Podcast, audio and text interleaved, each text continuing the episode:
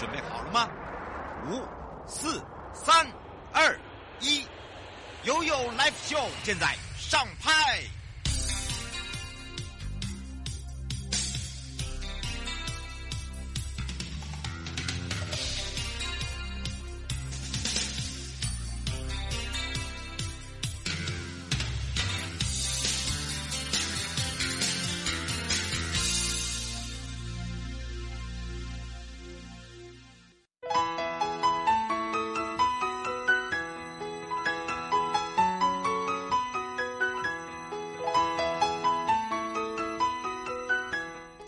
次回到了 You Live Show FM 零四点一正声广播电台，陪同大家，我是你的好朋友瑶瑶。好的，当然回到了生活法律生活法庭，在上半段呢，我们要跟大家聊到就是犯罪被害人权益保障法，你到底了解多少？陪伴大家也是台北地检署高淑梅检事官哦。那么其实从一百一十二年的七月一号，我们在犯罪行为被害而死亡者的遗属或重伤害者哦，那么这个重伤者以及这个性侵害的这个犯罪行为人之称的叫做被。害人哦，我们依据所谓的犯罪被害人保护法呢，来申请所谓犯罪被害补偿金。所以呢，在这里哦，可以让大家了解。那大家会说，那一般来讲，怎么去申请？以及呢，呃，碰到这个问题的时候，我们怎么样在不要去忽略到我们的权益？怎么去保障我们的权益？所以呢，今天也会跟大家聊到这里，还有就是到哪里去申请，以及家人被害重伤躺在医院出院后，如果说真的照顾困难的时候，怎么样来寻求协助等等。好，除了这以外，下半段呢？就回到了台北地检署游欣樺检察官了。今天要聊到的就是手足情深，这个不要害兄弟姐妹哦，亲朋好友变成是幽灵人口。讲到幽灵人口，就想到什么？没错，就是想到了选举日要来了。那么，什么叫做幽灵人口？你是不是幽灵人口？在选举中呢，常常会提到幽灵人口。整个过程中，如果你被认为幽灵人口的话，是不是就会有被处罚的责任呢？好，有些人基于工作、就业等等，哈，他需要就是呃迁户口。可是这个迁户口就所谓的迁户籍哦，那那没有所谓的这个居住地的户籍地地哦，可能会呃站在站就是寄放在里长啊，或者是呃你租的这个屋主这里。那当然有呃这个部分呢，是不是有一些呃会问题出现？哈。那变说被人家提报是幽灵人口啦，哦，或者是被人家呃提告说，哎，这个好像哦，这个寄宿在这边哦，这个这一户这全部户里面呢有二三十人，是不是在做一些不不当的一些非法行为等等？好，这个这个时候可能要多加的注意了。所以今天也会来跟大家聊到。好，我们先回到了高淑梅检事官，先了解犯罪被害人权益保障法，你了解多少？Every day.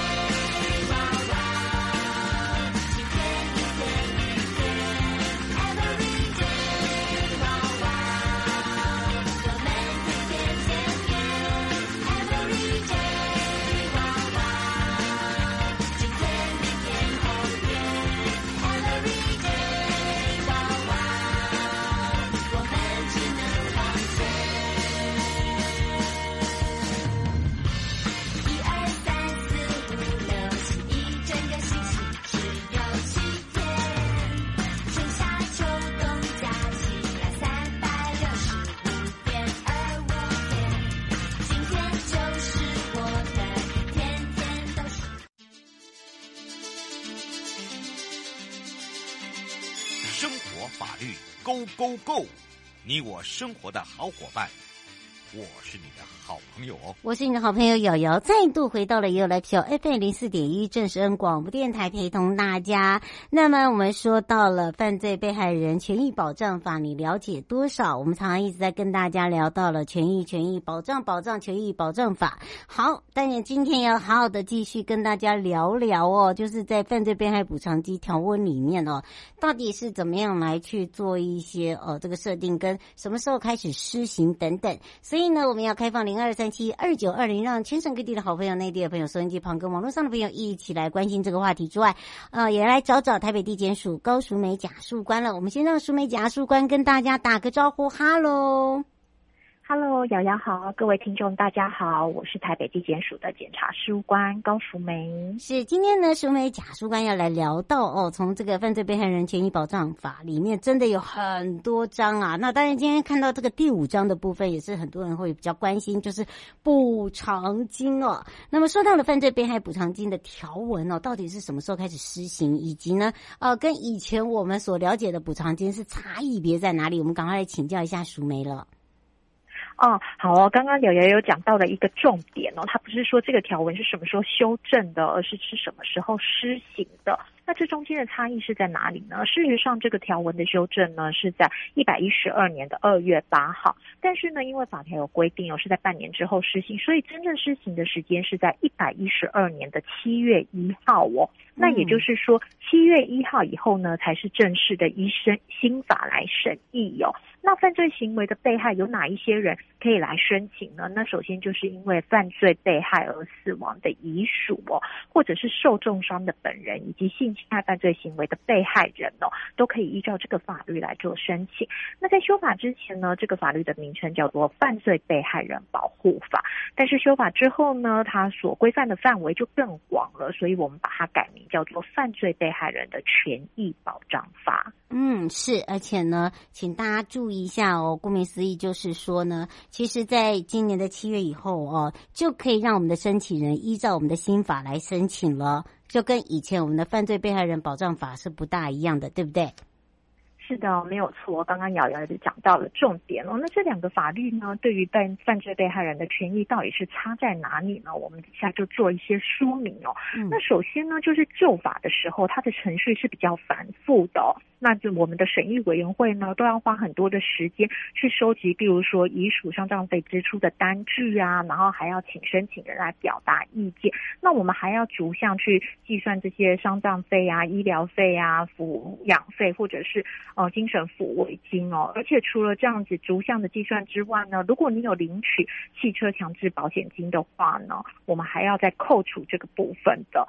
那除此之外，如果说最后加害人既然被判无罪之后，申请人还需要返还这些补偿金的哦。嗯，是哦，这个请大家注意一下。嗯、但是新法好像就比较单纯一点，是不是？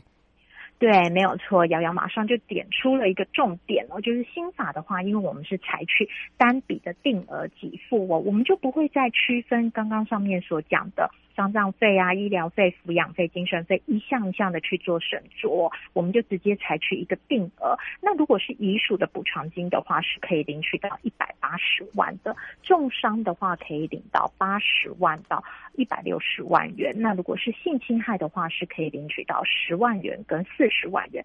那这呃，除此之外呢，我们是不需要扣除加害人他的已经。从被害人那里取得的损害赔偿金额，比如说今天你们有和解，和解金额是五十万，我们这五十万是不会像旧法一样要扣回来的哦。除此之外的话，如果说不幸的加害人被判无罪之后呢，申请人也不再需要返还这个补偿金了。嗯，是。吴先问说，请问一下，呃，之前犯罪被害保护法里面就是在申请的这个时效上面是有限定时间的，那现在这个新法是有的吗？另外一个。就是呃，当我申请前，但是有车祸的状况之下，他现在写说，那么呃，以前这个如果你有领到这个强制险的话，就变成说原本领的就要被扣回来，嗯、现在也一样吗？哦，这个部分的话呢，瑶瑶刚刚已经有说到了，因为这两个法律的时效规定并不一。是哦，如果是在旧法的时间呢，是规定两年哦，但是到了新法的时候呢，其实是有五年的申请时间，那就会产生刚刚瑶瑶所说的问题哦。如果说我的犯罪时间呢是在两年之后，但是却在五年之前的话，那这个部分的话应该要如何适用哦？那这个部分我们法务部有做出了一个函释哦，也就是说，申请人的请求权如果是在修正施行前发生，然后是在修正施行前以时效完成。的话呢，它是消灭的请求权是不受影响的。也就是说，如果两年了，依照旧法，你的消灭时效已经消灭了，就不可以再为请求喽。嗯，那除此之外呢，瑶瑶刚刚有讲到了一个新旧法比较起来的话，其实旧法稍稍有利的部分哦，也就是领取强制汽车责任保险金的部分哦。如果是依照新法的规定，你有。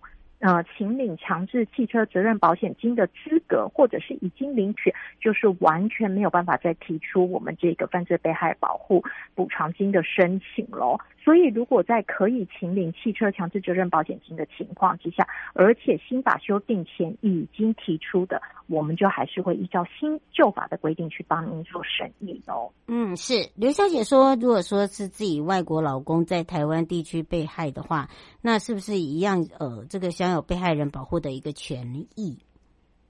哦，如果说呢，加害人的话确实是我们台湾人的话，然后呢，我们的地检署也已经因为呃认定了犯罪事实，然后把加害人起诉的话，即使是外籍的配偶受害的话，一样可以来申请这样子的补偿金哦。嗯，他说如果呃还没有没呃如果是呃同居的没有婚约的话，那这样的话他是外国人的话，一样可以帮他申请这样的一个权益吗？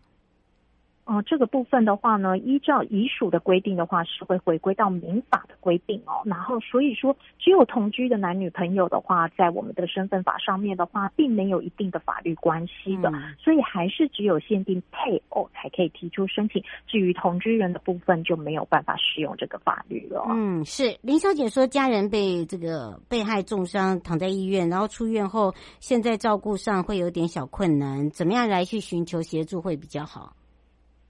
呃，这个部分的话呢，其实呢，我们就是会。嗯，请那个被害人的话，即刻的提出申请，先不要管说他受伤的情形，或者是之后的认罪可能性，因为是有时效的问题呢，所以我们会建议呢，就请他即刻向犯犯罪发生地的地检署呢所设立的犯罪被害人保护协会提出申请。